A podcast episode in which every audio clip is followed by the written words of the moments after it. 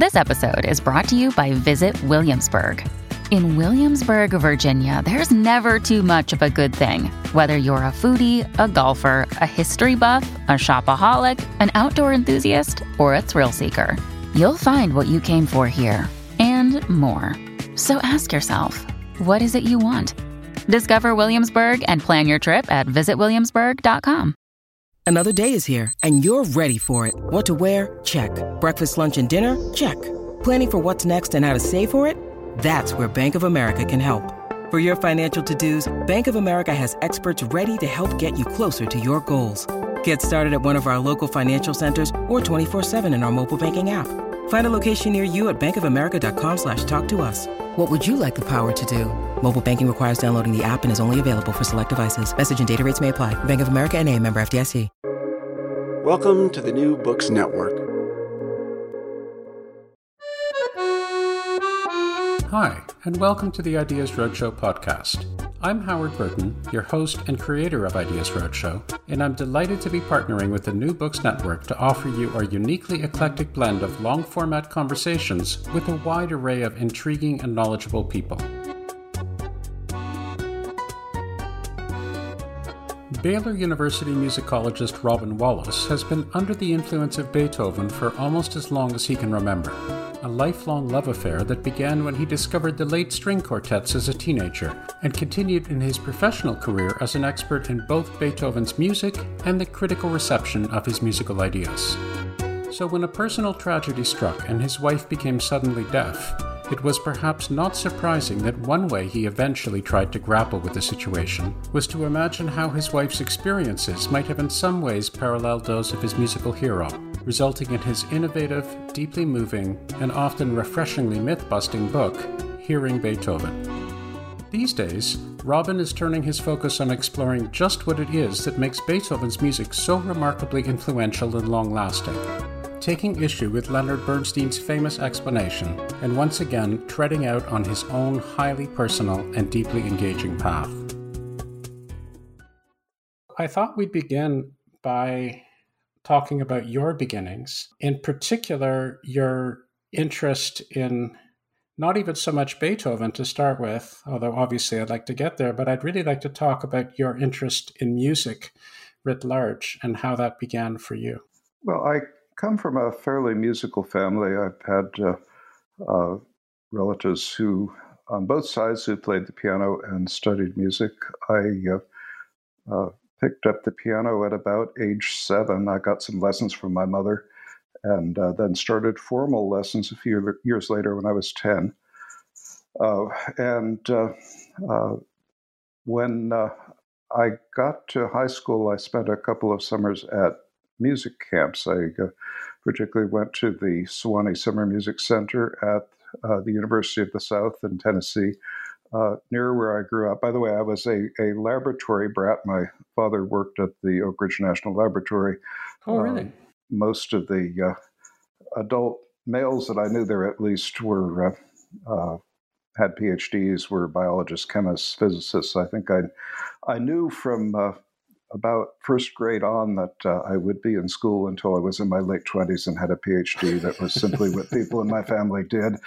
Uh, and uh, I also happened to have a great uncle, Charles Hughes, who was a musicologist. So from a relatively early age, I was aware of the idea that one thing you could get a PhD in if you didn't want to go the science track was musicology. So uh, I uh, uh, uh, unlike a lot of people, I guess, in my field, I started thinking about that option fairly early. That's interesting. Just just to interject for a minute, in my experience, there's quite a statistically large correlation with people, at least in the mathematical sciences and music.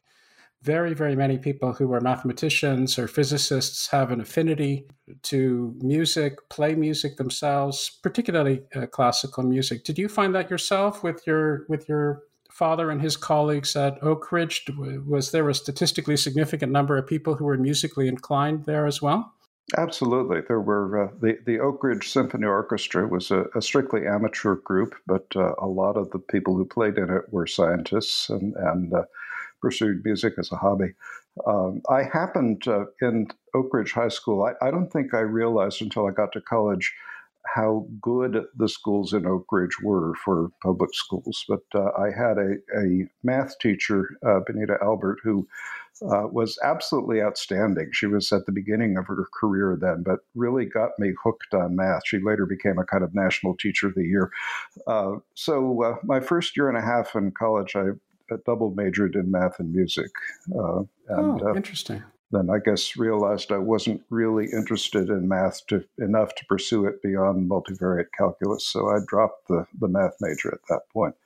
But okay. uh, well, yes, we can I, drop I, the math now and get get back to your music. I, I, I absolutely see that connection. Yes, uh, but uh, uh to pick the story up, it was uh, really at uh, Sewanee that I, I first experienced the excitement of of seeing people my own age doing live musical performance. That first summer that I was there, they had uh, uh, Louis Lane, one of the uh, conductors of the Cleveland Orchestra, came down for a week and and uh, led the the student orchestra in uh, Mahler's First Symphony, which I'd never heard before. I hadn't actually heard anything by Mahler, but I was just blown away by it. And uh, that year, I, I acquired as many recordings of Mahler as I could and and uh, listened to them, and then also uh, started uh, branching out as a as a pianist. Uh, uh, one of the things I realized uh, when I was at Sewanee was I was not very good at sight reading, so I decided to train myself to be better, and and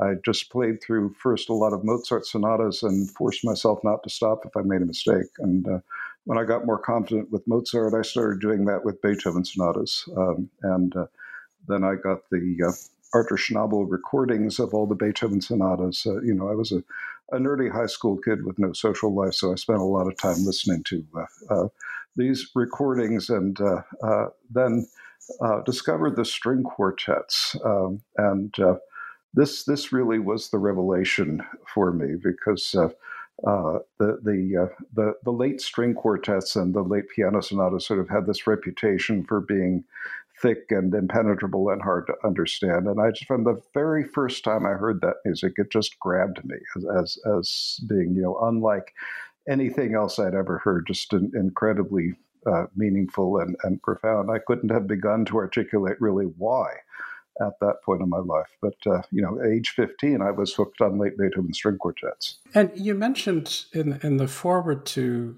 uh, your first book, Beethoven's Critics, you mentioned that your piano teacher actually gave you uh, a copy of the scores of the string quartets, which struck me as an uh, as an odd thing to be doing for a piano teacher.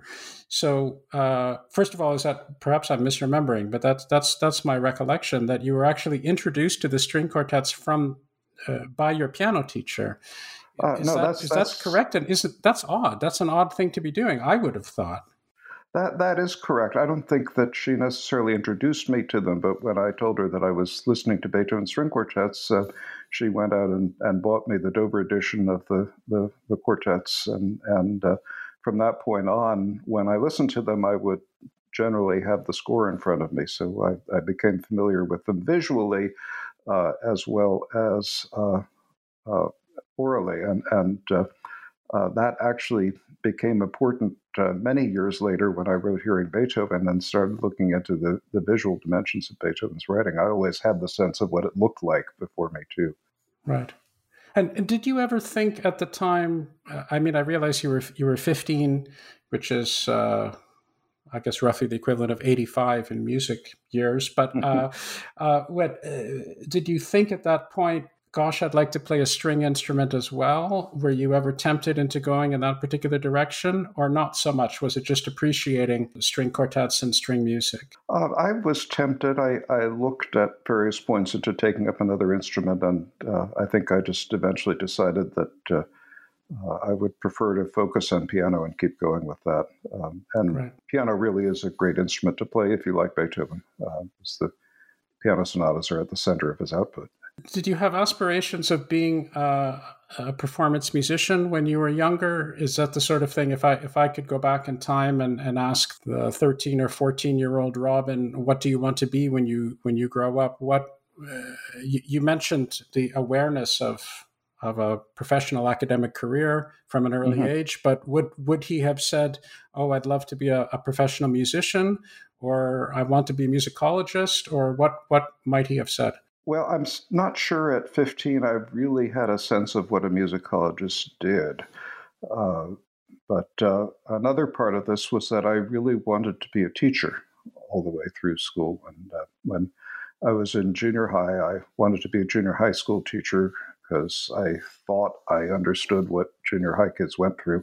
Uh, when I was in high school, I wanted to be a high school teacher. When I was in college, I realized I really wanted to teach college, and that's where it sort of stayed. Uh, so, you know, the, the options uh, obviously there are, are only a very small handful of people in the world who can make a living as a professional musician. Most people uh, ultimately end up teaching, and uh, I was. I think always more interested in teaching in the classroom than in a private studio. So uh, I never really considered uh, going into piano as a profession. Uh, I uh, went to college at Oberlin, which uh, is uh, has a famous conservatory, uh, but I actually went to the liberal arts college and majored in music, which opened up some options that. maybe closed other options. It was clear I wasn't going to be a performer from the beginning of that, but I took full advantage of everything that was there um, and also did my first teaching there since they didn't have graduate students. And you talked about becoming a better sight reader and going from the Mozart sonatas to the Beethoven sonatas. In terms of your introduction to Beethoven and becoming increasingly transfixed by Beethoven, when did that love affair really start for you? Was it was it at that point as you were developing your sight reading skills from an early age was it listening to recordings? Was it working on uh, on other pieces? Was it also being involved in, in listening to uh, larger scale orchestral work symphonies and, and and the like or a combination of that? How did uh, was there a time when you could say yes i'm, I'm becoming increasingly excited by and focused on the work of beethoven or was it more of a gradual sort of situation it was all of the things that you just mentioned. Um, but uh, you know, I would say that point by the time I graduated from high school, uh, I probably would have said Beethoven was my favorite composer. Um, it's uh, uh I, I, I don't mean to sound exclusive that way. It's not like okay, I'm now like Beethoven and I don't like Mahler anymore, or I don't like Debussy. No, I still I still liked all those people, and and I also listened to the the Beatles and Simon and Garfunkel and plenty of other stuff uh, uh, at that point. But uh, uh but Beethoven uh, really came to the top of my list before I reached college and stayed there. Yeah, you mentioned going to Oberlin chart out a little bit more, if you will, your your academic career, your interests, your growing areas of specialization as you became increasingly aware of what a musicologist was and acknowledged that that's the sort of thing that you would eventually become yourself? Well, uh, my freshman year, I uh, went to the uh, music history professor who taught the class on music before 1600 uh, and uh, I told him I'm a I, I'm a student in the college, but I'm majoring in music. I want permission to take your class, uh, even though I don't have any background in this music. And he said, Don't worry, nobody has background in music before 1600. Uh, but uh, then I told him, Well, you know, I want to take all these music history courses because I would like to go to graduate school uh, and, uh, and major in music history and get a, get a PhD. And uh, become a, a, music historian or a musicologist? And he said, well, it's the same thing. Uh, but uh, let me let me tell you something. Sit down. Um, after I was probably sitting down already, but you know, effectively, he said, I, I, hope this doesn't ruin your day, but there is probably no field in the world in which it is harder to get a job than musicology, music history. Uh, you know, different. The, the, the, terms are functionally equivalent at, at this point, since music theory and ethnomusicology have now become separate fields. Uh, so, you know, he basically told me about his own experience. He said, uh, you know, you can you can go to a top program, but that's no guarantee you get a job. There were four jobs available in the whole country last year. You know, if I were you, I would think about something else to do with your life. Hope I didn't ruin your day. Uh, and, and, your uh, response to that was was what? my response to that was, "Oh my, uh, I will have to think about this a bit." But uh, uh, I did stick with it, um, and uh, now uh, whenever I have a student come and tell me that they're interested in doing further work in music history, I essentially give them the same speech. Uh, in fact, I sometimes will call it the apples on a street corner speech, because I will say, "Do you do you want to do this so badly that if you end up the only job you can get is selling apples on a street corner. Would it still be worth it to you to have gotten a PhD in musicology? Because I've learned that if somebody can hear that question and they still want to do it, you know, then that's the kind of person that you want to have go on in the in the field. And I'm hoping what's, that's what's the, the average response rate? Just out of curiosity, when you give that speech, what, what percentage on average of people decide that they're willing to sell apples on a corner? Oh, that's a good question. I overall surprisingly many because by the time somebody gets to the point of of telling me that they would like to go on in music history, they're usually at a pretty advanced point in their career. They've decided that other options won't work for them. Uh, you know, they may already be pursuing a master's degree. So. Uh, I would say over the years, probably at least half of the people that I've given that speech to have, in fact, gone on in the field.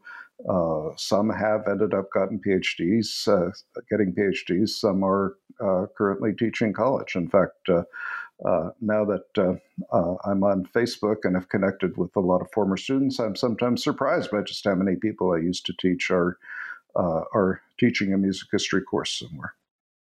So undeterred, you moved on to uh, do a doctorate. You you went to Yale, correct? Yes, for my master's and PhD. And then you you specialized in the work of Beethoven uh, or the reception of Beethoven. I, I I understand for your for your doctorate, and I wonder about that too, because I don't pretend to know anything about the world of professional academic uh, musicianship, musicology, history of music, or anything like that.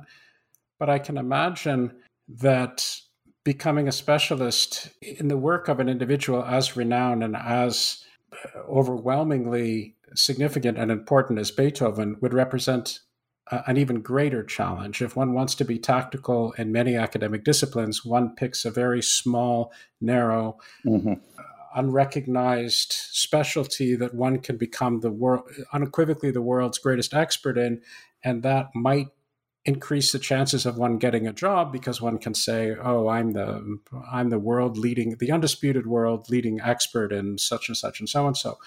But not only deciding to become a professional musicologist but also specializing in beethoven seems like you're deeply increasing the likelihood of selling apples on a, on a, on a corner. Is that, is that a fair assessment or is it not like that? Well, there are, there are a couple of different pieces to that. Uh, first of all, this sounds strange now, but in the late 1970s, uh, even majoring in anything from the 19th century in PhD studies, at least at Yale, uh, was uh, kind of going out on the wild side because most musicologists at that point were still working on early music, uh, you know, music from before the standard repertory.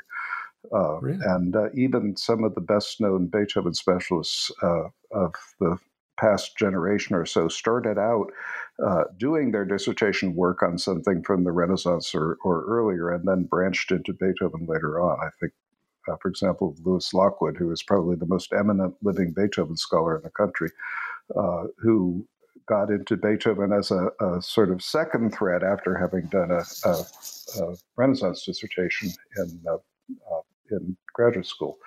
Uh, so even just the idea of uh, getting into a 19th century topic was kind of risque at that point. Uh, but there's there's another thread uh, to to my background, which is that uh, when I was in college, I, I, began to write for the student paper at Oberlin. I eventually became one of the managing editors of the paper. Uh, I wrote music reviews. I edited reviews by others. I became very interested in music journalism, and, and in fact, I, I seriously thought at one point that I might uh, want to uh, become a music critic to uh, pick a career that perhaps is even more impractical than being a, a musicologist. um, and uh, so it wasn't just I was choosing to study Beethoven. I was also studying to choose to, uh, choosing to study the uh, history of music criticism, uh, and uh, that actually turned out to be a surprisingly prescient thing to do because in the decades since then, the uh, whole field of musicology has taken a distinctly critical turn, which was really only just beginning at the, the time I was in graduate school. Um, and uh, so uh, becoming uh, an authority on at least one segment of the history of music criticism uh, kind of put me in at the ground floor of some other things that, that would become interesting in the field later on.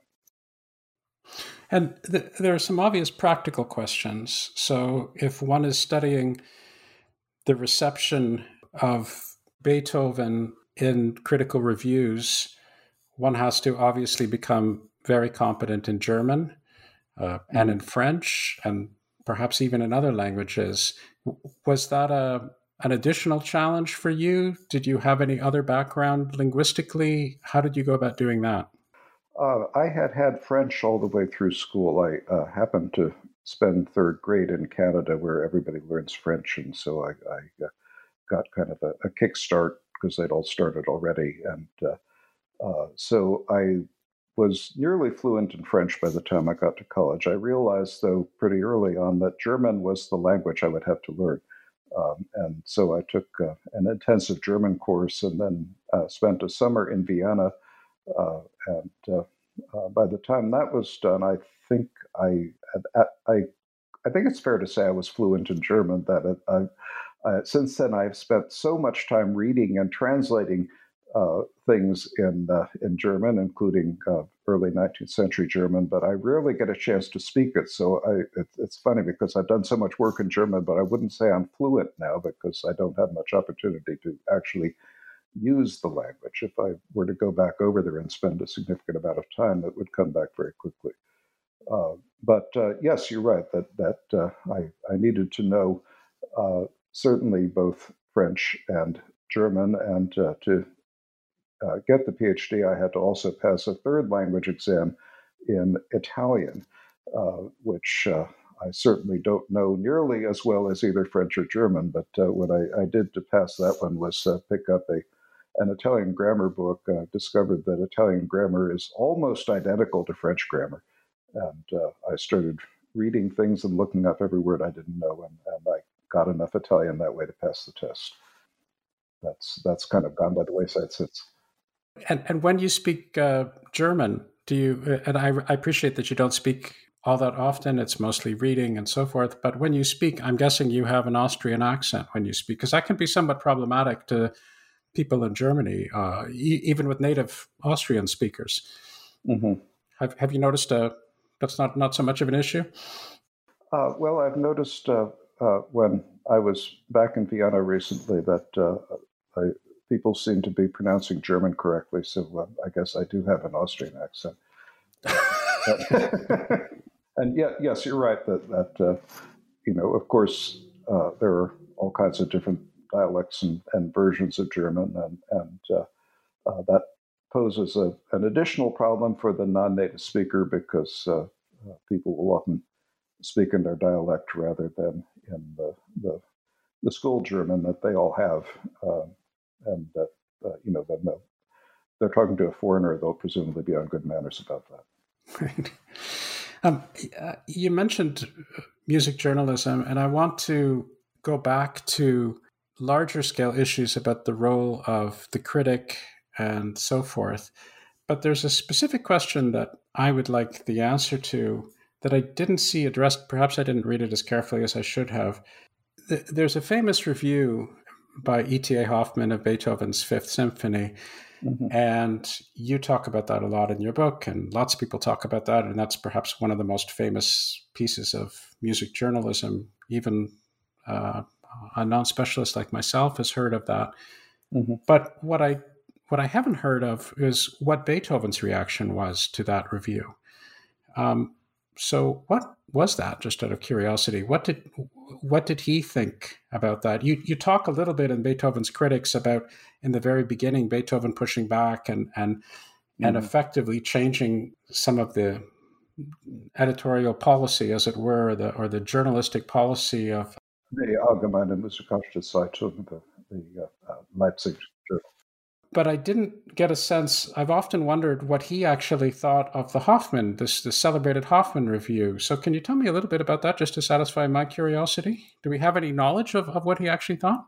Well, we we don't really know. Uh, I mean, I would tend to assume, since Beethoven did read that journal, and it was the same journal that that Hoffmann was published in, that uh, uh, that he probably at least looked in those reviews. There, there's some uh, some correspondence from him in which he asked for more information about Hoffmann and, and was told that uh, you know, Hoffmann was also a composer, that operas by him were being performed in Berlin, and that might have, have stimulated his interest.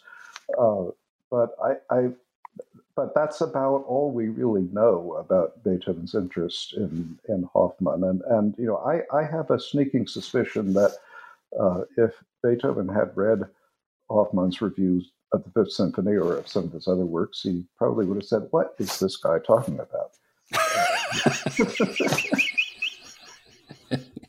okay, well, I'd like to I'd like to get to that in a little bit more detail, but uh, but let's talk let's tack rather now to uh, to hearing Beethoven, uh, mm. which certainly I, I, should just say right off the top, uh, I found it a very very moving and illuminating book on all sorts of different levels. I think uh, kudos to you for for writing that work. It, it left a resounding impression on me. So, uh, what was the response in general that you had from from people who were not? Let's start with people who were not musicologists or professional musicians. Uh, what sort of a response did you get, and was it the response that you were hoping to achieve? Um, absolutely, yes. Uh, I uh, guess I should say that the the first audience that I had in mind in writing this book was the public. There is not nearly as much publicly accessible writing about music, or you know what I would call serious writing about music, uh, as there is about a lot of other academic subjects like art or philosophy or history, where you can read uh, find a, in a, a bookstore, uh, you know, lots of books by uh, scholars who are writing for the public. Uh, I wanted to do that uh, and, and do it about music, and and I would say that by far the the most important reactions that I've gotten have been, for example, a, colleague at Baylor told me that he had a friend who uh, was losing his hearing and, and was struggling with that, and, and who told him, you know, one of the most meaningful things for me in this this journey has been uh, reading this book written by a guy at Baylor about his experience with his wife and with Beethoven, and, and you know, knowing that that my book has spoken to people who are actually dealing with similar problems in, in that kind of a way uh, is uh, you know, I, I, can't even express in words how much that means. Uh, I have also, the book has been reviewed uh, on uh, in Opera News and a couple of newspapers, on various uh, online sites, the New York Journal of Books, and and so forth. Interestingly, it still hasn't really gotten a review in a major academic journal. Uh, but uh, as as far as the public audience, uh, it has far, far outstripped everything else I've ever written in terms of people reacting to it, and, and the, the, the, reaction has been almost universally positive. Uh, so, you know, I'm, I'm quite gratified by it. Why do you think it is that there hasn't been a review in a major academic journal? Could it be that there is some degree of, let's say, snobbishness because it was oriented towards both the general public and professionals uh, in the music world, there might have been some reticence to take it as seriously academically uh, as as should have been the case. Would you go that far, or or might there be some other reason? Well, no, no, no. I I don't think that actually, because uh, I interestingly I have also uh, heard from just about every other uh, person doing Beethoven research in North America that that uh, they have also loved the book.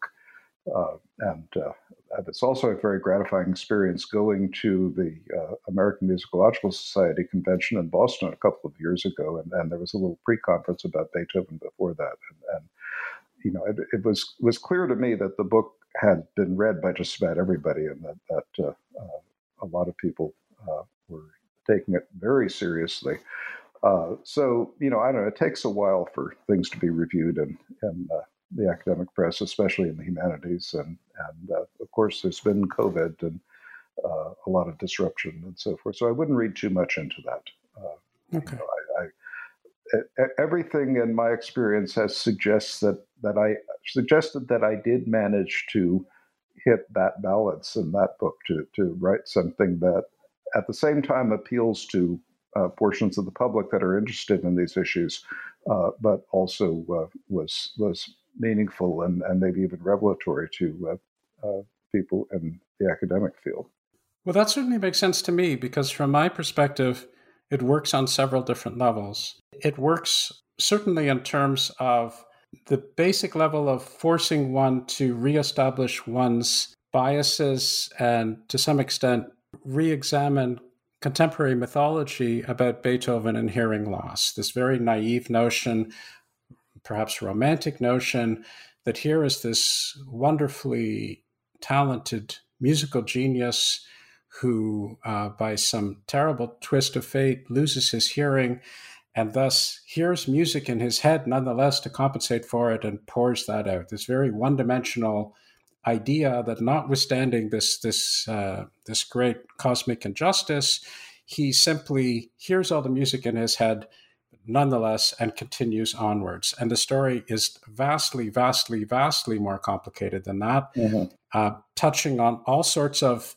issues of not only his own personal determination, but key insights from contemporary neuroscience, key insights from the history of what we know about Beethoven and how he thought and how he visualized and and and how he not only struggled but was able to in some ways elevate himself uh, uh, because of his constraints by utilizing everything that he had at his disposal around him. And and so that the idea of being able to understand and transcend pat and simplistic mythology that in and of itself is very interesting to a wide number of people and as you've mm-hmm. said and as as i hope we will get back to beethoven has a has a remarkably large draw across yes. all societies, across all cultures, and so forth, and is conspicuous in that particular manner as well. So there's there's that I think which would resonate, as it were, with uh, a large number of people. Of course, there's the personal aspect of it that the the the interplay and the counterplay, as it were, that that you present between your wife's deafness and how she struggled with the terrible uh, limitations that were imposed on her, and learning from that and and and trying to understand what was going on and be able to through your musical knowledge be able to also draw parallels and extend that to what Beethoven must have been struggling with. A big part of what made the story interesting uh, was, uh, as, as, you say, having a chance to to to peck away at that myth about Beethoven that that he was this heroic person, which and you know I don't mean to say he was not heroic. I don't mean to say he didn't have a, a, a significant struggle in his life, but but the idea that that he somehow triumphed over all this adversity and and and that that's the primary message of his music. I just think there's so much more to it, and and exploring that doesn't take away from the the the myth of Beethoven. It, it enlarges it considerably. Well, presumably it makes it more realistic. What was he really doing? How was he really able to produce the music that he was able to produce, notwithstanding what had happened to him? And by really getting into the guts of of understanding that rather than just falling back on well he was a genius or well he heard the music in his head or well right. he he was able to uh, uh, somehow disregard uh, his uh, his incipient and growing deafness, um, that requires a level of understanding not just scientific understanding and conjecturing of what he must be able to be doing, but to some extent understanding on a, on a sympathetic level. What are people mm-hmm. who are actually facing those hurdles? What are they dealing with? Through utilizing all of the resources at their command, they were able to, to some extent, nonetheless flourish and mm-hmm. and I think that that is a testimony. At least that's my sense. So it's a crazy thing for me to be arguing this with you, but that that is a testimony to their perseverance, to the to the to the human spirit. Absolutely, oh, it it, uh, it absolutely is. Uh, I. Uh, uh of course, uh, your your listeners may not know the full background on this. My my late wife Barbara uh, unlike Beethoven, who went deaf gradually, uh, lost her hearing suddenly uh, in uh, her mid 40s. Uh, it had been getting progressively worse for years, but when she went deaf, it was like boom, she just couldn't hear uh, anymore. and that was almost 20 years ago now. and I at, at first I kind of resisted the idea that uh, oh you know here's an opportunity to learn about deafness to give me insight into Beethoven because I mean when your wife goes deaf uh, you know that's you're you're thinking about your wife and your life and everything that is going to evolve and everything that's changing and all the adjustments that you you have to make and uh, you know how to how to continue communicating, how to involve your children, how you know who are were still relatively young when this happened, uh, you know, how to make the family work and so forth. And, you know, maybe somewhere at the bo- very bottom of all of that is the idea that, you know, maybe someday this will give me some insight into what Beethoven went through, but that, you know, certainly was not at the, the, the, the top of the pile uh, at first. Uh, it was uh, just uh, uh, the experience of watching the the day to day struggle of what it meant to adjust to this, the fact that there would be breakthroughs but also setbacks, uh, the fact that there were enormous surprises along the way that brought uh, insights into uh, my understanding of hearing and of music that I probably wouldn't have gotten otherwise. Uh, it was was uh, uh, going through that whole process, um, and then uh, almost 10 years ago now, Barbara passed away. This was all uh, the result of uh, uh a brain tumor that she had had in her early 20s. And uh, at that time, they gave her a very large dose of radiation, um, which had to, because of the logistics of, of whatever, had to be administered through her ears.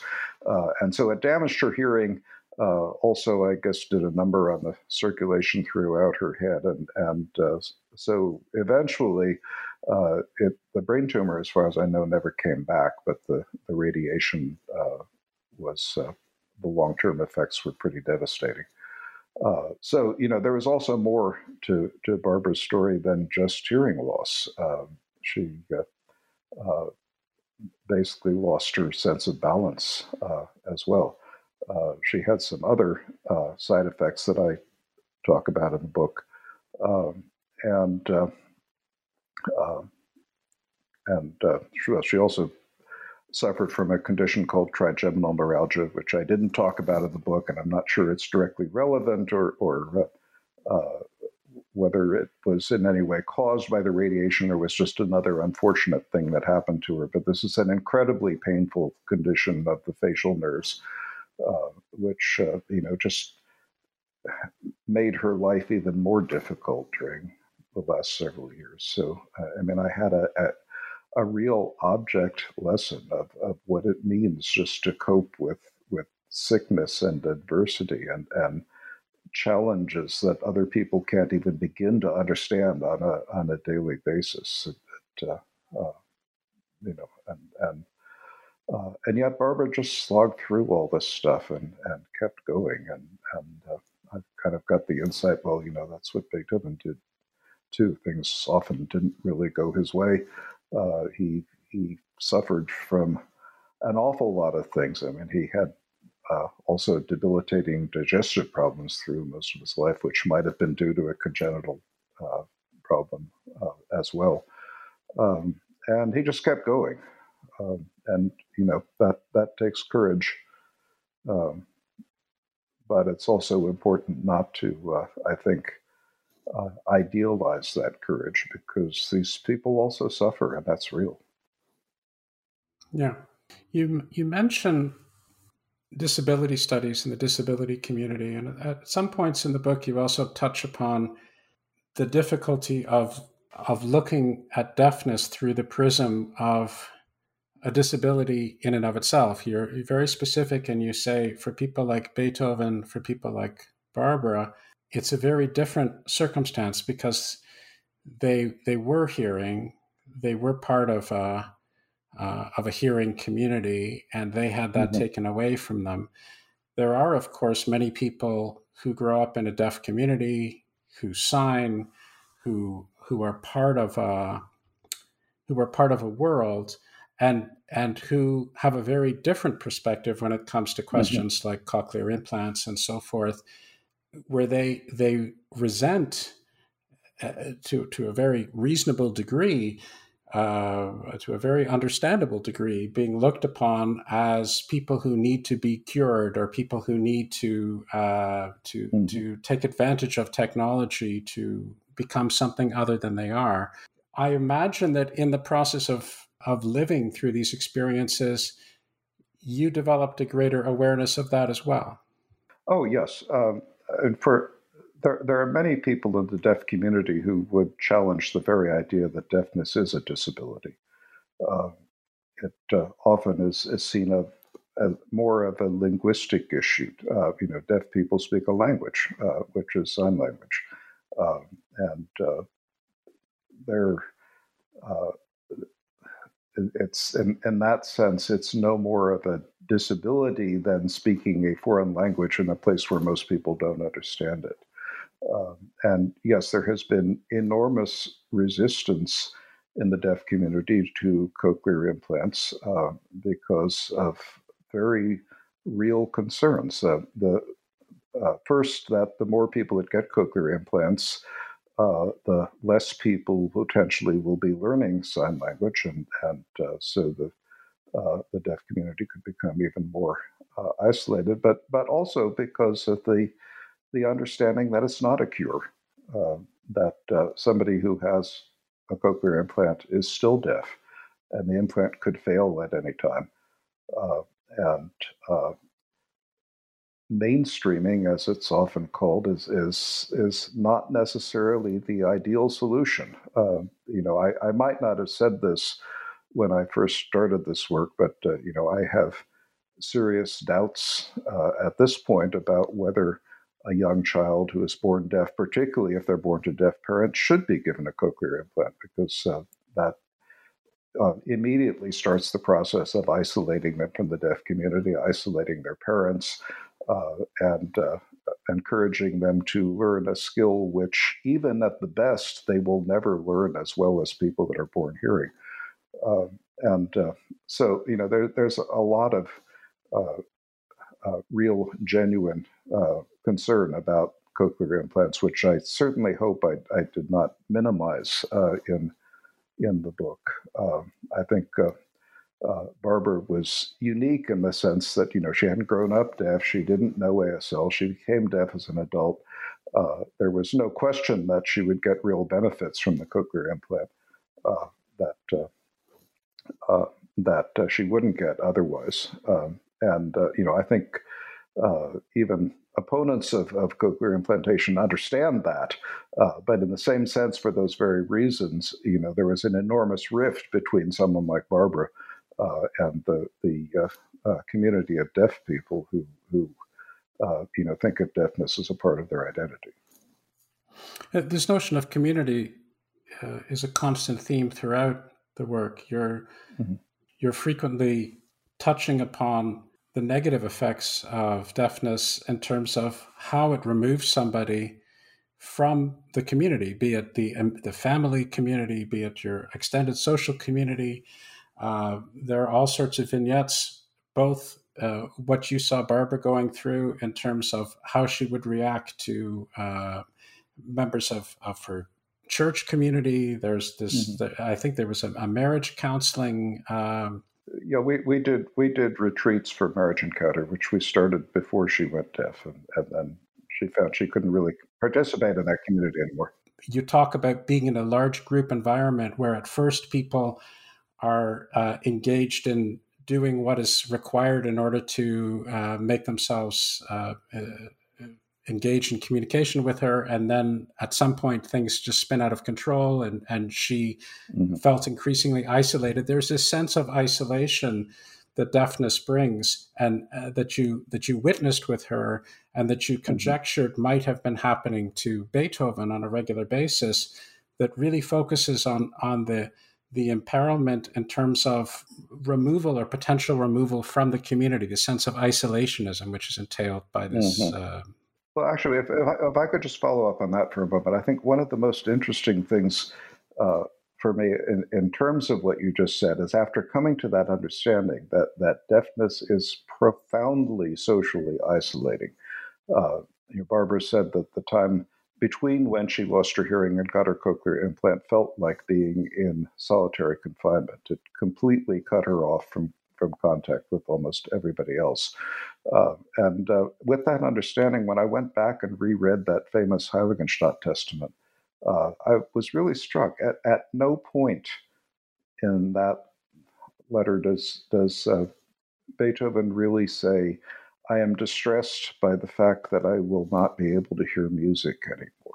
It is all about the social isolation, the embarrassment that he feels, the profound self consciousness that, that of having to uh, admit that he is a professional musician with uh, with hearing problems, uh, and uh, uh, you know it's a, as though the the issue of well, am I going to be able to keep composing? Will I be able to keep doing music? That's that's you know like a blip which doesn't even make it to the surface of that. so yes, and then just a couple of years later. Beethoven wrote the opera Fidelio, in which the what's now the second act of the opera begins with the scene of Florestan in solitary confinement in a pitch black uh, dungeon, and and uh, you know I, I, I really made that connection that that this is this this is Beethoven in this scene. This is what he was going through, and he wanted people to know it. Yeah, I wanted to pick up on the way that you managed to weave in contemporary understanding of sense perception and neuroscience and ask you some questions about the implications of that for the future based upon uh, not just what what you've written and what you've experienced, but also through many conversations that I've had with uh, neuroscientists and so forth.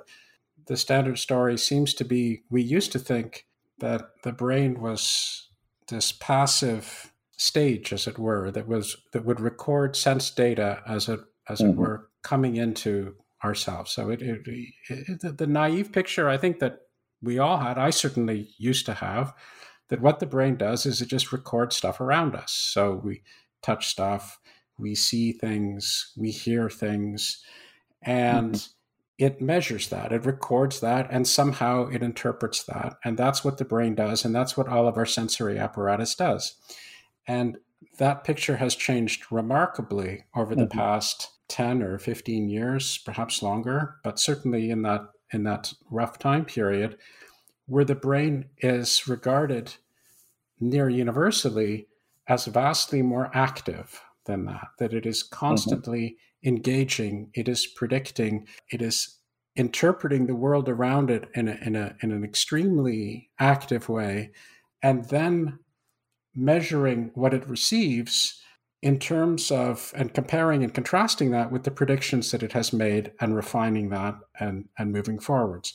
So you give specific examples of this in terms of how the brain, uh, how we understand that the brain reacts to a cochlear implant, how the, the sounds that are heard by somebody who has received a cochlear implant are vastly different from what their initial expectations are when it's turned on and the, the, the learning process the attuning process the the the, the prediction and, adapting process that goes on so my question eventually takes me a while sometimes to get to the question so my, mm-hmm. my question is to what extent has this understanding of the, the the new developments in neuroscience been passed on to the world of professional musicology and music in general? Is this the sort of thing that people are are by and large very familiar with and starting to write papers about and think about and say, oh yes, now we understand how the brain actually interprets sound.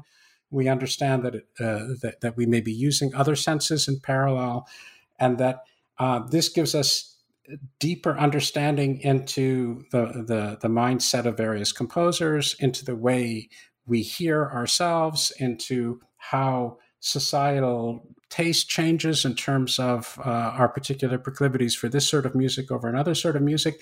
Is there a is there a growing trend now in professional musicology to actually be able to marry insights from contemporary neuroscience, as you have done in many ways, or at least as it appeared to me that you did in hearing Beethoven, or is that not so much the case? Um, well, not really.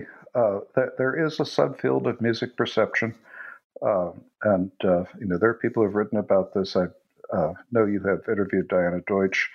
Uh, there are people like Elizabeth Margulis who uh, wrote a book called On Repeat: How Music Plays the Brain, um, and a number of other people who have have written on music perception and, and drawing on the insights of neuroscience. Oliver Sacks, you know, famously wrote uh, Musicophilia, uh, and a lot of people have read that, I think, and said, "Oh, isn't that interesting?" Uh, but in terms of it penetrating into the the broader awareness, even among musicians, uh, I, I would say not really.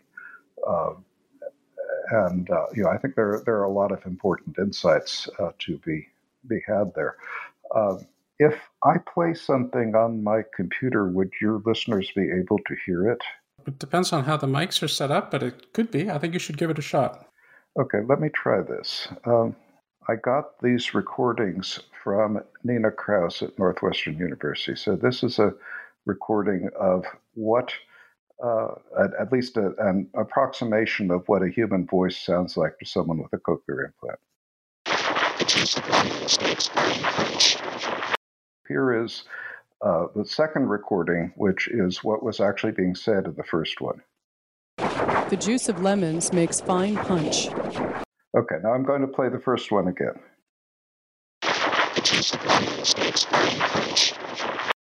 Okay, now, if you're like most people, when they hear the juice of lemons makes fine punch, well, but when they hear the first recording, they can't understand anything. Then when you hear what's actually being said, and then you go back and listen to the first recording, suddenly you hear it. Um, and that's as clear a demonstration as I know of how the brain frames information. When you know what you're going to hear, you hear it in the middle of what otherwise sounds like just a jumbled collection of, of rather irritating sounds. So, from a from a, a, musicology perspective, or from a musicologist perspective, or from a historian of music's perspective, I'm using those terms interchangeably because you told me mm-hmm. I could, so I will. Mm-hmm. I'm wondering, you, you mentioned that the book was generally well received from people at all levels, from mm-hmm. uh, musicologists, from from non-musicologists, and so forth. So the non-musicologist part, I think I get. I'd like to explore the reception from the musicology, from the professional uh, historians of, of music and, and musicologists, because what I'm wondering is are they saying, oh, Wallace is writing this book and giving deeper and unusual insights into what Beethoven must have been feeling and thinking. And b- based upon his combination of scientific awareness, his personal experiences, his knowledge of the music itself, his knowledge of the sketchbooks, and so forth and so on. And he's put this together in such a way that he's made a compelling argument for reinterpreting what Beethoven must have been going through as he was creating this music. And this gives us depth not only from a biographical perspective, but also from a musical perspective in terms of what sorts of things we can now believe or have confidence that he was actually trying to accomplish. Was it that sort of thing? Uh, or, or was it more, this is very interesting, that's one approach, and uh, uh, everybody's entitled to, to, to his opinion? Do, do, you understand what I'm, what I'm, what I'm asking? Yes, yes. And I, I think we'll know the answer to that in 15 or 20 years. Uh, you know, I, I, at this point, I have no idea whether people who told me that they were blown away by the book are are completely reevaluating the way they think about Beethoven, or whether they just, as you say, read and thought that's interesting, but I'm going to go back to what I've been doing. Um, it's, uh, you know, of course, I've worked on reception, and uh, reception takes time to unfold, and and uh, you know, I will see if it starts getting cited widely in Beethoven scholarship, if if uh, people show that they have taken my uh, insights and, and taken them in, in directions that uh, you know maybe I didn't anticipate, but that that expand our our understanding of Beethoven. Then uh, then uh, I will know that uh, I've really made an impact. I can't really say at this point. Okay. I guess the reason why I'm coupling this with the neuroscience is mm. because to me, again, as a as a non-specialist, without any pretenses of being anything other than that, Beethoven to me represents a particular case, a very significant, important, perhaps even extreme particular case. Here is this mm. overwhelmingly acknowledged musical genius who was so prolific and who himself suffered uh, this this um, this unique set of or relatively unique set of circumstances over a relatively long period of time, and on top of that, left these notebooks, as, as, as you pointed out, and all these other clues and, and testaments mm-hmm. and so forth, so that we have, uh, uh, not to say that we, obviously we have an unequivocally clear way of understanding what was going on, but he's a he's a paradigmatic case of how we might be able to apply aspects of contemporary neuroscience and recognition of these different senses that are that are uh, that are involved in the creative process to mm-hmm. be able to come up with a deeper understanding. But of course, he's a human being, and all human beings are doing things like this to some extent. And so, what I was wondering, and what I keep asking, and I, I realize it's unfair to be asking you this, but I don't know who else to ask. So, I'm going to mm-hmm. ask you to what extent might we be able to say, well, gosh, if that's true, then maybe we should look at the entire composition process a little bit differently. Or if we're looking at intentionality of composers, sure, mm. Beethoven is an extreme case for all of this, but we might even want to, writ large, somehow extend our understanding and interpretation of how people are going about creating music. That's that's kind of where I was going with that. But uh, but I appreciate that it'll take some time to to see what sort of impact that has. Mm-hmm. Um, Yes, uh, uh, in terms of you know, understanding the creative process, of course, creativity is is very idiosyncratic, and uh, you know, I maybe I'm reading more into what you're asking than than you mean me to, but I, I uh, you, you might be asking whether people who are going into composition might be uh, reading this and and uh, thinking about well, what can I what can I learn from this, um, and I would certainly hope that they could learn things. Um, what they would learn, uh, I'm not really sure because I'm, although I have done some composition, I'm not really a composer myself. Uh, one uh, important aspect of it uh, is uh, uh, understanding the role of improvisation. Um, and that's, I think, when, when people have this idea that Beethoven, uh, particularly in his later works when he was deaf, that he just heard stuff in his head and wrote it down. Uh, well, we know that he continued to work at the piano, um, and that uh, his, although you know, certainly he he improvised on paper. He wrote many many sketches and took sketch paper with him everywhere he went. He he also uh, depended on contact with the keyboard. Even when he was hearing very little. And I talk in the book about how he had this resonator constructed to put over his piano in the late years to, that reflected the sound back toward him so that he could use whatever minimal residual hearing he had uh, and also his sense of vibration uh, to to connect with the music. So you know, I, I I, I, guess I would plunk down on the side of, of, saying that that I think the idea that that composition can or, or should be an entirely mental process is wrong. That even as, as great and seemingly abstracted a composer as Beethoven depended on contact with its instrument, on, on constant improvisation in order to generate musical ideas. And that brings two other topics up, at least to my mind. One is the matter of interpretation. So if I'm a, a, a concert pianist, presumably I'm interested in understanding what Beethoven was feeling, what he was trying to convey, what his experiences were, what the music meant to him in order to help in my interpretation and my re expression of that music in performance. Mm-hmm. Have you heard from musicians, professional musicians, people who are involved in interpreting Beethoven? This is very interesting. This gave me a deeper perspective into how I might be able to get a deeper understanding of what Beethoven was was going for or what was motivating him. Have you had any any of that reaction at all? And then I'd like to get to the improvisation bit, but but first let me just ask that question. Uh, well, no, I haven't. with with all of the uh, reactions I have gotten to the book, I have not heard from a single professional musician who has uh, told me that this has made me rethink the way that I play Beethoven. Um, and I'm not trying to fault anybody in saying that. I think that's just the, the that the channel between musicologists and performers is to some extent broken. I generally don't expect what I write to uh, make much of an impression in the professional performance world.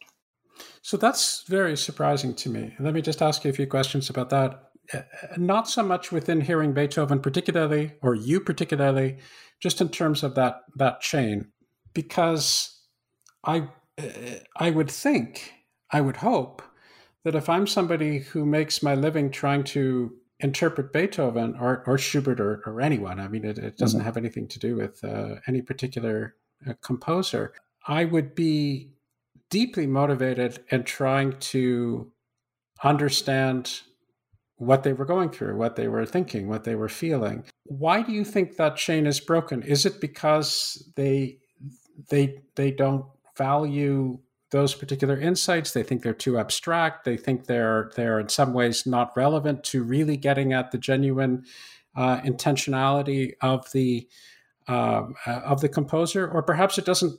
It's not about intentionality. It's confusing to me to to, mm-hmm. to hear that that chain, generally speaking, is broken, and I'd, I'd like at least you to speculate as to why you think that is. Uh, well, I can I can speculate a great deal. Uh, I I think first of all, that my sense is that performers are not necessarily as interested in the composer's intentionality as we tend to think. Um, and also that that's not necessarily a bad thing. Uh, and uh, I'll give a couple of examples here. Um, Wanda Landowska, who was one of the icons of the the uh, uh, dawning historical performance music in the early 20th century, you know, revived the use of harpsichord as a performance instrument uh, and so forth. Uh, once said something like, uh, uh, and she's playing a piece by Rameau, if uh, Rameau were to come back and listen to me play this piece now, I would, would tell him, Mr. Rameau, you did a very good job composing this piece, but you are dead. Now, please go away and let me play it. Uh, and uh, then there's the, the enormous paradox that we know that uh, composers like Mozart and Beethoven did an enormous amount of improvisation when they performed, and that certainly any uh, attempt to revive the composer's intention about how their music was performed would involve reviving that element of uh, of improvisation. And yet, that has been a relatively small part of the historical performance uh, practice movement. You know, there are a handful of people like Robert Levin who can improvise brilliantly in the style of Mozart. And, uh, you know, then intriguingly, there was also a recording of Mozart piano concertos made by Chick Corea. Uh, in which uh, he improvised cadenzas that were you know, full blown jazz, uh, and uh, purists may scoff at that, but uh, you know, with fact is, we know historically when Beethoven wrote a cadenza for a Mozart piano concerto, he made it sound like Beethoven, not like Mozart. When Brahms wrote a cadenza for a Mozart piano concerto, he made it sound like Brahms. So, you know, theoretically, uh, they would not have had trouble with the idea of somebody like Chick Corea coming and playing cadenza uh, in his own style. Uh, but I say theoretically because uh, uh, it's important to understand uh, that we're, we're talking about something which, by definition, cannot happen. You know, we're making a kind of appeal to an authority that doesn't exist because the fact is Beethoven is not alive today. Uh, and if he were, he would be, you know, 250 years old. Um, and there would have been a lot that would have happened in Beethoven's life in between now and the time when he lived, which might have changed his mind about how he wanted his music performed. Um, and so, you know, the idea that we can somehow take Beethoven from the early 19th century and bring him back to life nowadays uh, and have him tell us how he wanted us to perform his music. I mean, I'll be honest, when I play Beethoven's piano music. I don't worry about that. I play it so it makes sense to me. And I think that is pretty much what professional musicians generally aim to do. Do, do we have any written testimony or documents of Beethoven or, or, or any of his contemporaries or near contemporaries opining on their philosophy when it came to not just playing their music, but music of any generation. I mean, most of these people were virtuoso performers themselves.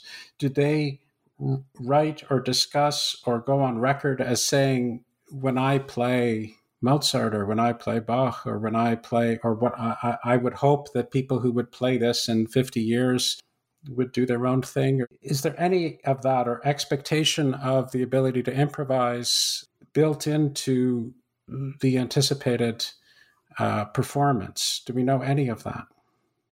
Well, I mean, I don't think Beethoven and Mozart seriously thought about whether people would be performing their music in 50 years, uh, because the assumption then would have been that they wouldn't. Uh, and that assumption was based on practical experience. Most of what audiences listened to at that time was new music, with uh, you know maybe an occasional piece that was 20 years older or more. So uh, the, the, the cases of, of people uh, reviving older music, you know, you have to you have to look to somebody like Mendelssohn, uh, who revived Bach's St. Matthew Passion in 1829, 100 years after it was written, uh, and completely changed the orchestration, which he had to because people weren't playing uh, harpsichords anymore uh, at that point, uh, uh, cut it heavily and, and did various other things to make it appeal more to contemporary audience. You know, all while at the same time saying he was trying to get it as close to what Bach wanted as he could. Um, so, uh, you know, if you're if you're interested in these issues, uh, my my musicology colleague Richard Taruskin has written a great deal about the, the paradoxes in our understanding of performance practice, and and uh, his his book text and act has provocative uh, thoughts about a lot of these questions. I don't necessarily agree with everything that he says, uh, but uh, you know, I think the uh, the the one thing that I will say is that historically, Beethoven represents a kind of uh, turning point in our understanding of who is important in music uh, you know, who is the primary creative artist? Is it the composer or is it the performer? Uh, before Beethoven, I think most people would have said the performer. Of course, that's the person who's actually doing the music. The composer is a facilitator. Uh, the expectation that we have that uh, the composer should be regarded as the authority, as the primary creative artist, as the, the person whose utterances the performer facilitates, uh, is largely something that has grown up since Beethoven and has grown up in reaction to uh, our uh, understanding of his music. And I would also say that in many ways it limits our understanding of his music. It limits our ability to really milk his music for its full potential, if you will. Why, so why is that? Explain why you think it limits our ability to to milk it to its full potential.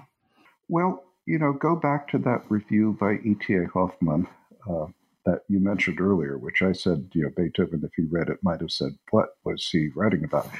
Uh, but uh, uh, Hoffmann described Beethoven's Fifth Symphony uh, as a mind blowing experience as, as something, but also a pretty scary one. Uh, it was something, and he kind of linked it together with all of Beethoven's other instrumental music in that regard. This music invokes terror, horror, dread, fear, pain. Listening to this music, we are immersed in pain. We are taken down to the most painful depths of the universe, and we are transported by this experience and and uh, emerge as visionaries. Um, you know, how how much does that have to do with the way people hear Beethoven's Fifth Symphony nowadays? You know, you listen listen to it, and it's a classic, and it's something that uh, you know has a certain amount of cultural cachet and and uh, that everybody's supposed to be able to recognize. But uh, you know, how many people would listen to Beethoven's Fifth Symphony and have the experience that E.T.A. Hoffmann had, of saying, you know, this this music makes me feel dark, powerful emotions, and that's a good thing. Well, of course, there's also the question of to what extent Hoffmann was saying this because he wanted to write an impressive review, because he wanted to have it uh, associated within a broader philosophical context that he was promulgating be, be, you know the, all of these factors because he wanted mm-hmm. to come across as a as a powerful intellectual figure that uh, was able to pull various strands together or it's obviously difficult to parse all of these things um, a question before we move on to some of your present and future work uh, this is obviously deeply speculative and makes mm-hmm. no pretenses of anything other than that. But what do you think Beethoven would think today about music in general, let alone classical music, were he to be resurrected and walk in uh, the door with, uh, let's just say, with with the full ability to hear? Since we're resurrecting him, we can we can mm-hmm. obviously do that as well. What what what what do you imagine his thoughts might be about the state of the world in 2021, musically speaking? What I really hear you asking, I think, is what do I think about the state of classical music as somebody who has studied a lot of Beethoven? No, no, I'm not. I'm not. I'm asking. I'll, I'll ask you that question later. I'm asking what you think Beethoven would think. Th- those are two very different questions. Yeah. So if I if I can wrap my head around the idea that Beethoven comes back to life in in uh, uh, in 2021, I, I think First of all, he's probably very surprised that he is still the most popular composer ever, because uh, uh, you know that again that would have been inconceivable uh, in his time if if uh, you had told Beethoven that uh, Josquin des Prez was the most popular composer ever. I mean that would that would be roughly equivalent if, if in his lifetime people had listened to somebody from 250 years earlier uh, and his music was still more popular than anybody else's. Uh, you know, I think Beethoven might very well have said, you know, what's what's the matter with you people? Don't you have anybody who can can write uh, uh music that you like more? I mean, not that he would have minded that people were listening to his music, but I, I have to think he would have been somewhat surprised that that uh, that creativity in classical music has not moved on apace that that uh, you know we still tend to want to hear these people from the 19th century and before uh, more than anybody else. What do you think you would have thought of different musical trends or genres or, or the amalgamation of all sorts of musical activities, new music, world music, jazz, pop, R and B, hip hop, whatever. Would would he have regarded them as, in your estimation, obviously speculating, speculating, speculating? Mm-hmm. Would he have imagined them as the way they are often described now, which is just another form of music equivalent to uh, Beethoven and Brahms and just mm-hmm. different stuff in a different way, or would or would he, in your estimation, not look at them in that way? Well, you know, in in a sense uh, this this ties back to the same kind of question because it, in order to understand uh, current popular music, you really have to understand the culture that it comes from, uh, because you know so much uh, so much of the music that you're talking about comes from particular uh, cultural circumstances. I mean, just take jazz for example, which is a, a very big genre that that stems from and, and expresses uh, uh, a large part of the experience of African Americans in, in 20th century America, as of course does a lot of, of later popular music. You know, Beethoven if he just came back to life in 2021, would know nothing about that and would, would therefore have no uh, no broader cultural understanding from which to make sense of jazz. Uh, and so it's hard to really say what he would have thought of it, um, because uh, that that kind of assumes that he knew things uh, that he doesn't know if we just bring him back to life in 2021. Uh, now, uh, taking taking the broader view, uh, say you imagine that Beethoven actually is alive today and is 250 years old. Uh, you know, then uh, then he has witnessed some of those things. He has either chosen to pay attention to them or not, and has either absorbed the lessons from them or not. And and uh, but of course, that would make him a very different person from the Beethoven who lived in the early 19th century. So I, I hope I don't. I, I know I sound like I'm continuing to evade the question, but uh, it's it's it's. Well, you're a professional academic. Yes. I mean, you have a you have a great deal of practice in evading questions. In evading questions, there we go. mm. Yeah, but I mean, I just uh, to, to me the the question of what would Beethoven think if he were alive today is is just uh, you know it's it's it's it's asking for a kind of magical thinking uh, that uh, is, I guess I would say, not particularly helpful. Because um, I think, uh, you know, in terms in terms of the situation of classical music, and I, if, if you don't mind, I am going to bring it bring it back to to uh, uh, what I think about this. Uh, you know, where where we are nowadays. Um, uh, certainly, uh, if you look at the music of any past historical period, I mean, just take the time of Beethoven, most of the music of his time uh, has been forgotten. Uh, and the same is true of other past periods. We, we only listen to a, a very small percentage of music from, from any period in the past. Um, and, you know, a lot of people will say, well, there's a, a good reason for that. That music doesn't really speak to our culture uh, anymore. Um, and I guess what I would say in response to that is, is well, that that may be true of a large percentage of music written in the past, but uh, as far as the small percentage that we do listen to nowadays, if that music didn't speak to our culture, people in our culture wouldn't be performing it, um, and people in our culture wouldn't be listening to it. So, you know, the the real question is not so much what would Beethoven have wanted, but uh, how is this relevant to life in 2021? So perhaps you can expand on that. Before you do, maybe I can ask something a little bit more focused, mm-hmm. something that bemuses me. When I read your work on Beethoven, when I listen to Beethoven myself, when I read other people's works, there is a tremendous amount of emotional involvement. Uh, there is a sense at which his his music speaks to me emotionally, but there's also an mm-hmm. intellectual level. There is a great deal of understanding and musical understanding and depth. And the more I learn and the more uh, passages I read that are uh, explicated by someone like yourself, the deeper level of intellectual enjoyment I can extract from from a piece of music, or at least potentially, not necessarily, but certainly potentially, and the greater an experience I have. So I'm maybe mm-hmm. it sounds like I'm wandering, but I'm going to hopefully get to the point.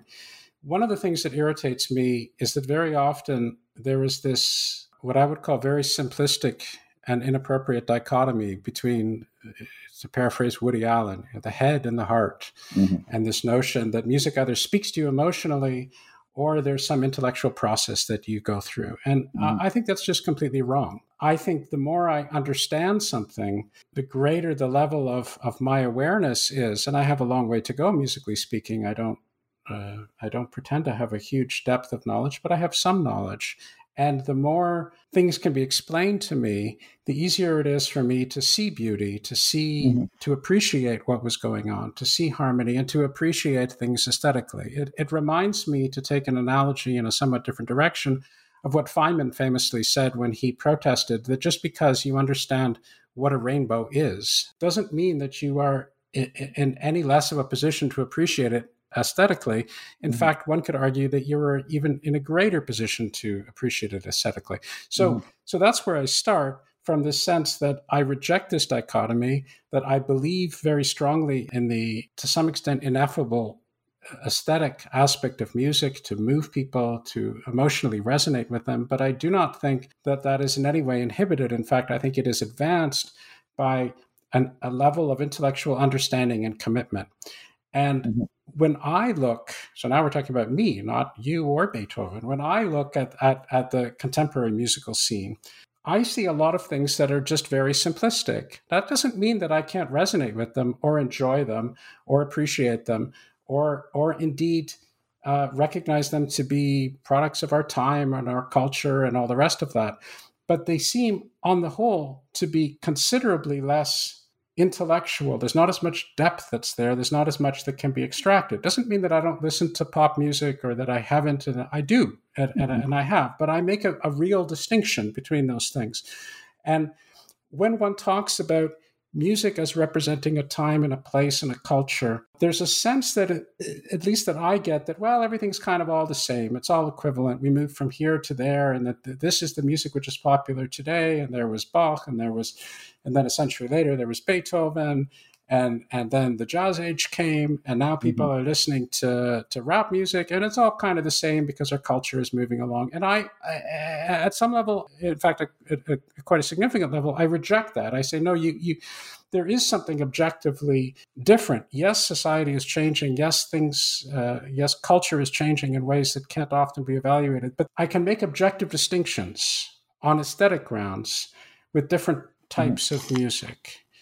Um, does that hold any water for you? What I've just been ranting about? How would how would you respond to that? um, well, yes, absolutely. I agree that uh, that intellect and emotion are not separate things in terms of our reaction to music. That they they are tied together in a profound way, and that that. Uh, uh, real emotional depth in performing or understanding music uh, necessitates uh, looking into how it's put together and uh, and uh, its uh, its background and, and deeper knowledge about about every aspect of what you're doing.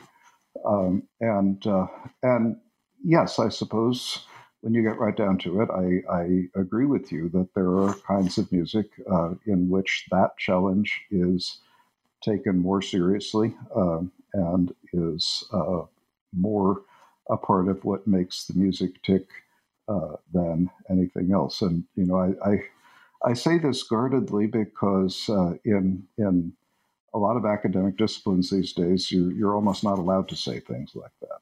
Uh, you know, there, there's the the sense that that uh, as as you were articulating it, music moves forward and, and tastes change, and, and music is music, and and it marches on, uh, and so forth. Uh, and uh, when I was younger, uh, I was very concerned about the future of what I guess we still call classical music, because I would go to classical concerts and I would see that the audience consisted primarily of people who are over 40 uh, and college students. And uh, so it seemed to me that the audience for classical music was aging and perhaps dying out, and that was rather dire uh, for the future. Well, I can say that at this point in my life, uh, I go to classical concerts, and the audience still consists of people who are over 40 and college students. Um, and what that tells me is it's not that the audience for this kind of music is aging out and dying. It's that there's something about this kind of music that people like better when they get older. That speaks to people with a certain amount of life experience and, and people who have really had time to uh, to to think uh, and assimilate their their experience of music and and you know who who maybe haven't listened to Beethoven and Brahms all their life, and and you know who maybe don't think that that uh, Beethoven and Brahms is the only kind of music to listen to, but uh, but who find that it adds a kind of depth and and and, and breadth to their musical experience that they can't get anywhere else. Um, uh, so at, at, this point in my life, I'm relatively encouraged uh, about uh, the future of what we still broadly call classical music. I, I, I would add Uh, that uh, despite all the the uh, uh, the death knells that you hear proclaimed, that as someone who has listened to this kind of music all my life, I can tell you that there is more classical music available more easily accessible than there has ever been before. You know, multiple Absolutely. complete recordings of the Haydn symphonies. You know, all of the the masses by Josquin have now been recorded, and if you subscribe to a streaming service, you can listen to these. Uh, virtually at any time and in any place. And that is one way in which musical culture has changed profoundly in the last hundred years. That, that music used to be almost by definition a public experience because you had to go hear somebody play it. Now anybody can plunk on a pair of headphones and listen to anything they want uh, anywhere they, they want to. And, uh, you know, that's, I, that's not necessarily an unmitigated good thing, but it is a fact that, that uh, someone who wants to consume classical music can do so more easily and more broadly than ever before. And uh, my high school self would have loved to have grown up in a world where that was true. Yeah, absolutely, and and and often underappreciated. I mean, I guess it's old guys like me and you who uh, mm-hmm. who were adults in the uh, in the pre-internet days mm-hmm. who can appreciate the the the really transformative impact that has occurred with music, with with literature, with all sorts of things, you can just have access to to to anything now, virtually instantaneously. It's really remarkable. I, would like to move to your current work on your particular interpretation of the greatness of Beethoven and uh, Leonard Bernstein's your take on his uh, his insights. But before I do, in keeping with what you were just saying, I'd like to ask you a personal question about to what extent your particular musical tastes have evolved. I've often wondered this with people who were involved in the professional music world in one way or another. Are they in in some ways inhibited in their ability to let's just say just enjoy music or do, do you find that that that that a certain notwithstanding everything I said before about how the the intellect enhances one's aesthetic appreciation and all the rest of that, is there a certain unfortunate conflation of these things where y- you find it difficult to pleasurably listen to music or feel moved by music without feeling yourself engaged in all sorts of analytical activities? And is there any uh, interference which, which which which has occurred through that? So it's a two part question.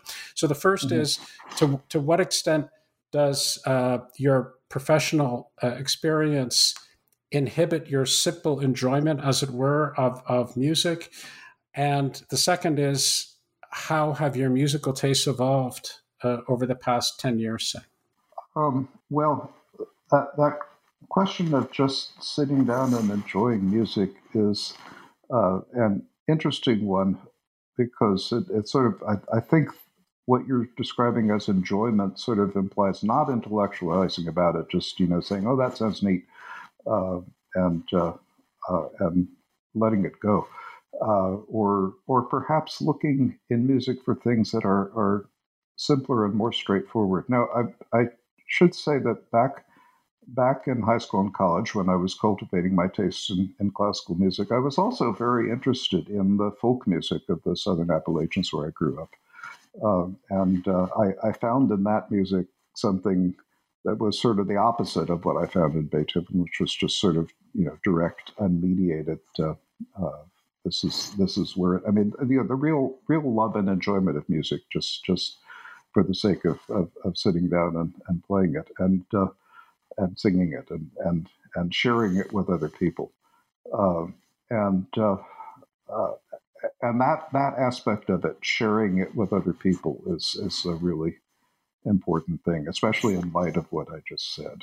Uh, so, uh, you know, I think being able to be in a social situation where where uh, somebody is saying, "I really like this," uh, and uh, and, and uh, let's let's listen to this together. That's that's important. Um, uh, my my wife Meg, whom I married after Barbara passed away, uh, was was much more into classic rock music than I was growing up, and you know, she has has gotten me to listen to to uh, things like uh, the, the the Who Quadrophenia, which uh, I confess I had never heard before, uh, and which I also confess I have to be in the right frame of mind in order to enjoy.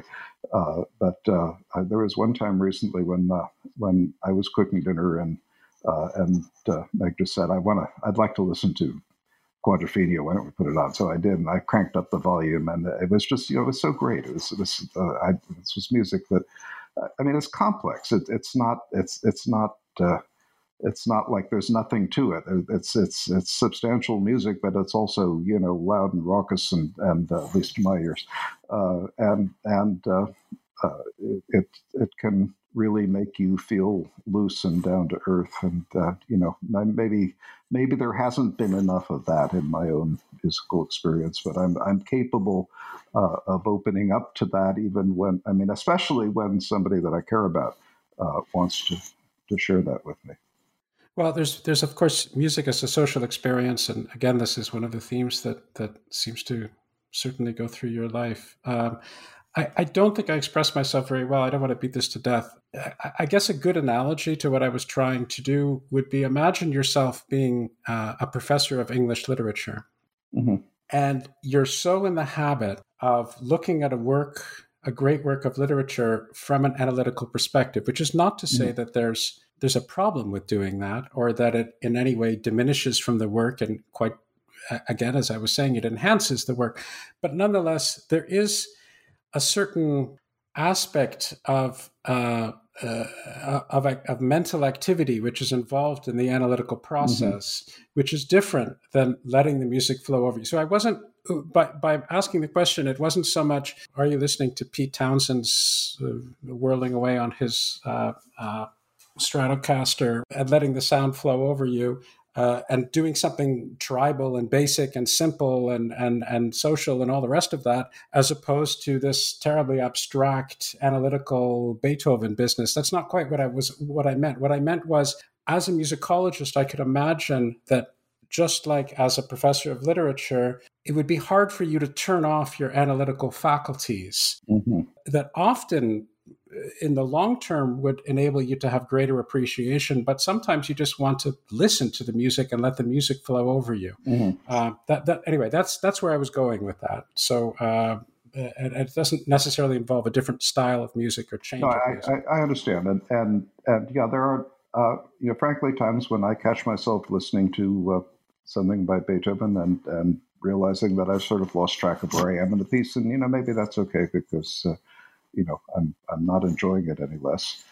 Uh, and uh, and actually, intriguingly, as, as I realized in, in, thinking about the the, the uh, perceptual experience, and I write about this in hearing Beethoven, some of the things that are really definitive about the Beethoven style, particularly uh, obsessive repetition and and uh, and strong emphatic rhythms, are, are things that you don't necessarily first listen to analytically. There, there are things that, that appeal at a, a very gut level, um, and uh, and therefore, you know, perhaps not surprisingly, uh, were uh, relatively easy for someone like Barbara with very limited hearing to be able to to get some enjoyment out of because. Uh, uh, you know, it wasn't the complexity of the music she was reacting to; it was, was its, its down to earthness.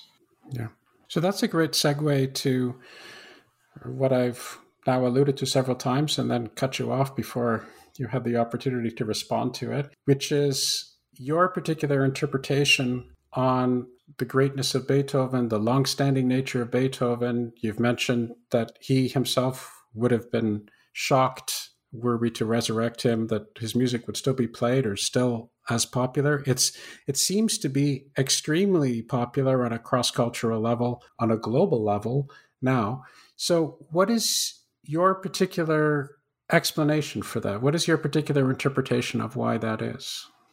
Well, uh, as you mentioned, I have a, a work in progress which is uh, has barely gotten off the ground yet, but uh, I have proposed writing a book titled Why Beethoven and Why Leonard Bernstein's Question Still Matters.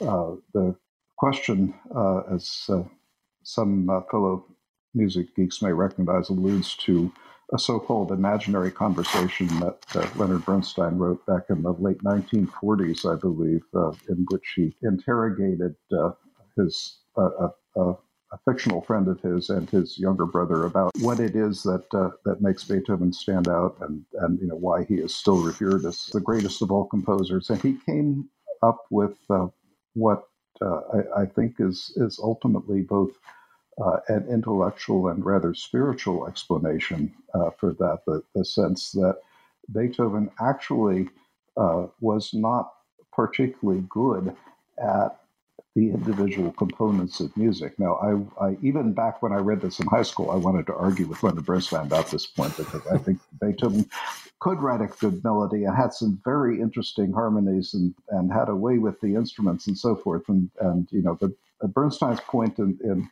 in this article was to to tear down the, the, all these individual things. You know, Beethoven uh, is not the greatest melodist who ever lived. His harmony is more limited than Debussy's. His orchestration isn't as good as Rimsky-Korsakov's, and so forth. So, what what is it that really makes him stand out? Um, and uh, Bernstein said it was the gifted inevitability, the inexplicable, uh, intuitive ability to know at any point in a piece of music what had to happen next to, to make the music sound like it just sort of fit into an, an ideal pattern which had existed already and uh, which Beethoven had the the, uh, the, the good fortune to be able to to uh, perceive and uh, and set down on paper you know, of course, in the, the process, he's, he's talking about this rather intellectually, uh, and he's talking about it analytically, and, and, and he's talking about the sense that, that someone who is listening to this music is really paying attention to that, is constantly asking that question, what happens next? You know, where are, where are we going from here?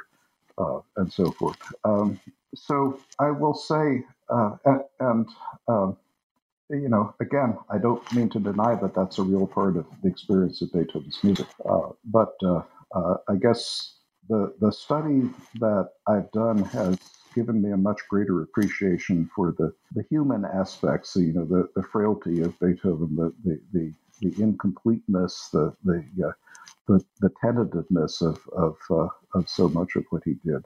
Uh, so I'm going to plunge in here and and say this, you know, uh, at, at, some point we get to the question of what does this music mean to me? Why, at the age of 15, was I so blown away by Beethoven's late quartets, even though you know I could not really have articulated uh, what uh, uh was behind them? So um, I allude uh, in the book to uh, the fact that I, and you know, I can say this because the book is a semi-memoir.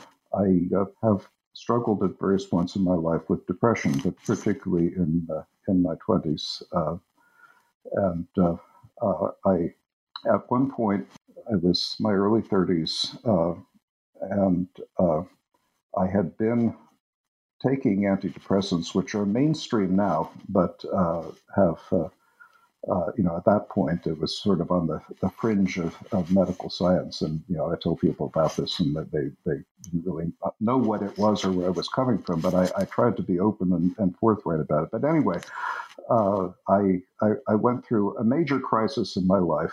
Uh, my wife left me. I had been married before Barbara. And this was at the same point that my professional prospects uh, basically fell apart for the time being. I went through about six years of underemployment when I, I could not find a, a job teaching musicology. At that point, I only had a part time job. Uh, I had no immediate future prospects, and I also couldn't afford the medications anymore. So I had to go through a very deliberate, painstaking, and often deeply uncomfortable process of weaning myself off uh, of these these uh, uh, these meds. Uh, and every time that happened, emotions would come up, uh, which had been part of the problem. Because this is one thing I, I, came to understand: depression isn't sadness. Depression is the absence of emotion. It's the inability, and and often that's because people's emotional lives, due to circumstances from their childhood, due to you know who knows what kinds of various influences, are so overwhelming uh, that uh, they really can't entirely face them. Now, my sense of Beethoven, I'll, I'll get back to myself in a moment, uh, but he is someone who grows up in a family with an alcoholic father.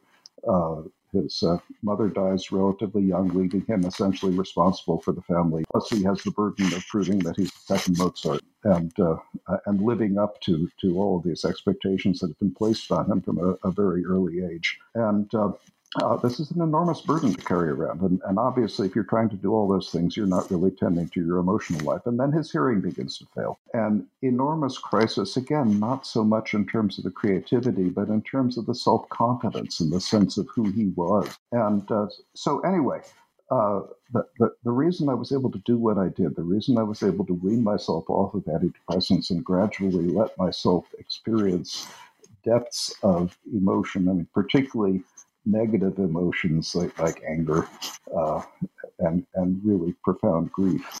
The reason I was able to surface those emotions in myself and really process them uh, was frankly because I knew that Beethoven had been there before me. I knew that from his music. I, I heard it, and I understood that Beethoven had had the same kind of crisis in his life uh, and had surfaced the same kind of emotions. Um, so, you know, I would, I would, if I needed to get out anger, I would go to the piano and play the first movement of the Appassionata uh, or Tempest Sonata.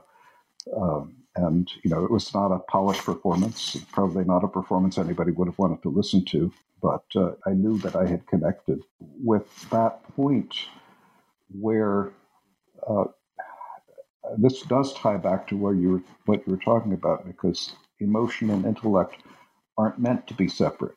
But if emotion, if your emotions are so powerful that you don't understand them intellectually, then they control you. You know, so I had to bring up those emotions to where I understood them, to where I could put them within a, an articulatable structure that made sense of them, that, that gave them cohesiveness, uh, and so forth. And again, uh, that was what I found time and again that Beethoven, more than anybody else, uh, had done in his music. Um, and uh, I, I, think uh, you know, I don't want to make too grandiose claims, but I, I think that, that that's what E.T.A. Hoffmann was talking about when he spoke about this music is agonizing. It's, it invokes terror, fear, uh, and yet this is this wonderful transcendent experience which leaves you feeling like like uh, like you've seen into realms that you didn't understand before. Uh, so you know, I hope that doesn't sound all too uh, too trippy uh, and and uh, and out there because that that is my sense of of of, of what keeps Beethoven's music alive, and at some level, he more powerfully addressed the sense of what it is to live a full, complete, uh, and intellectually rounded emotional life than any other composer has ever managed. So, why do you think that is? Is it because he suffered from depression? Is it because he because of the difficulties that he went through, the profound difficulties that he went through? Is it uh, you mentioned his uh, obviously his beginnings and alcoholic father and so forth. Is it because of his innate character? Is it because of a combination of all of those things? And and uh, so there, there, there's that, and then within that context, there's the additional question, which is, I can see that he may, may be considered unique for all of these reasons, and, and probably a good deal more.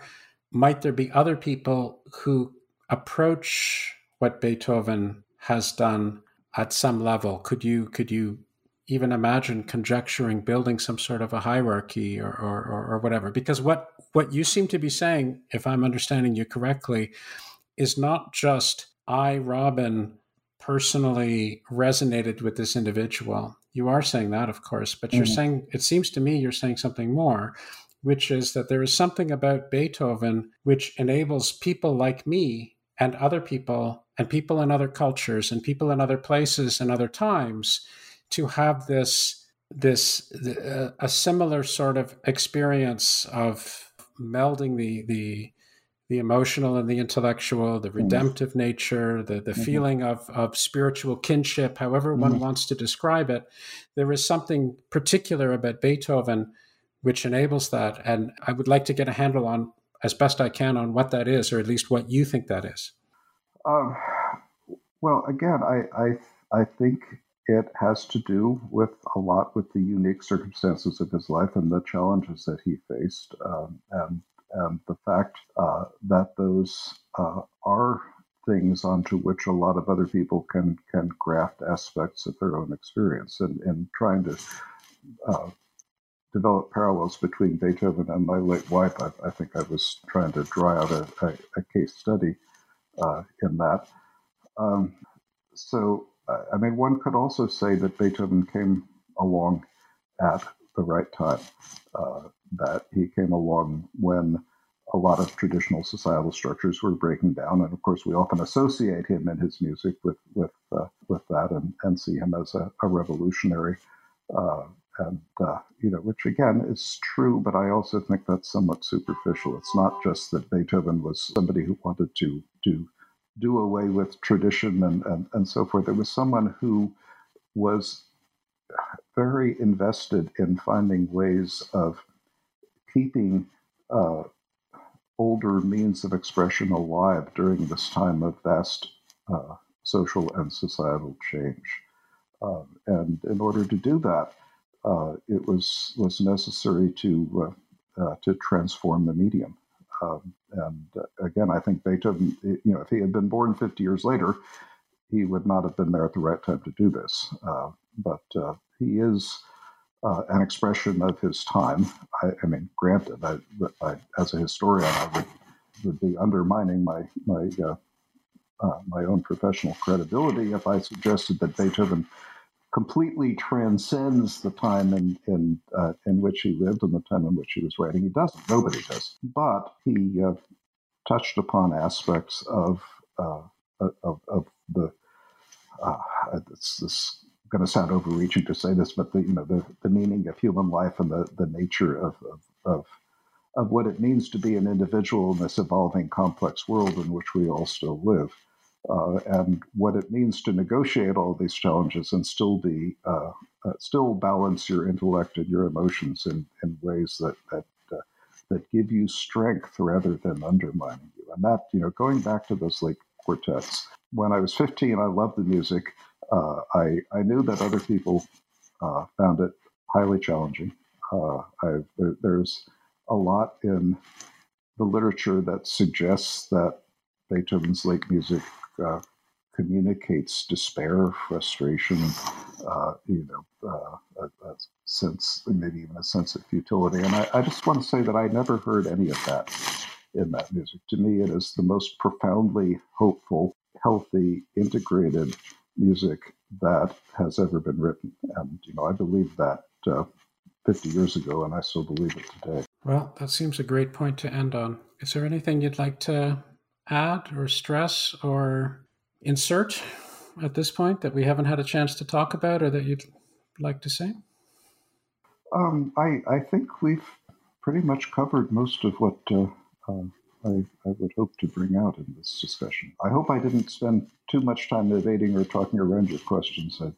Oh, goodness. Uh, well, first of all, I'm not an inquisitor, uh, n- neither by disposition nor by profession. So you don't have to worry about uh, about any of that. And as I told you before, the idiom is to have a conversation. I was uh, I was deeply impressed by hearing Beethoven. That is to say, the book. Hearing, I've also been deeply impressed by hearing Beethoven, but mm-hmm. I was deeply impressed by your book, Hearing Beethoven, um, which I found very thought provoking and illuminating.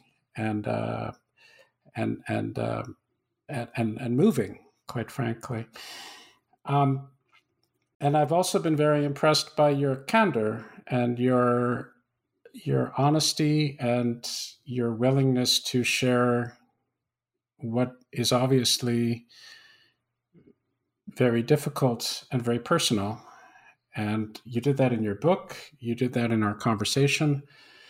Uh, it's obviously part and parcel of who you are but that doesn't necessarily mean that it's easy. And mm-hmm. it does enable people to, I think, form a connection with you, which is one of the reasons why I wanted to talk to you. So I wanted to thank you for that. Uh, thank you for your insights, and thank you very much for uh, spending some time talking to me. Well, you're, you're welcome. I've enjoyed this. And uh, yeah, I mean, I guess I would say at this point in my career, if I can't do that now, you know, having having earned tenure and published several books, and, and uh, uh, then what was the point?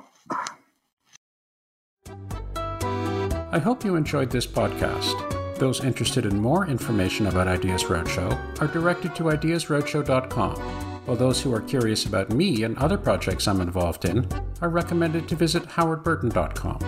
Thanks very much for listening, and I hope you'll tune into another Ideas Roadshow podcast on the New Books Network soon. We release a new one each Wednesday.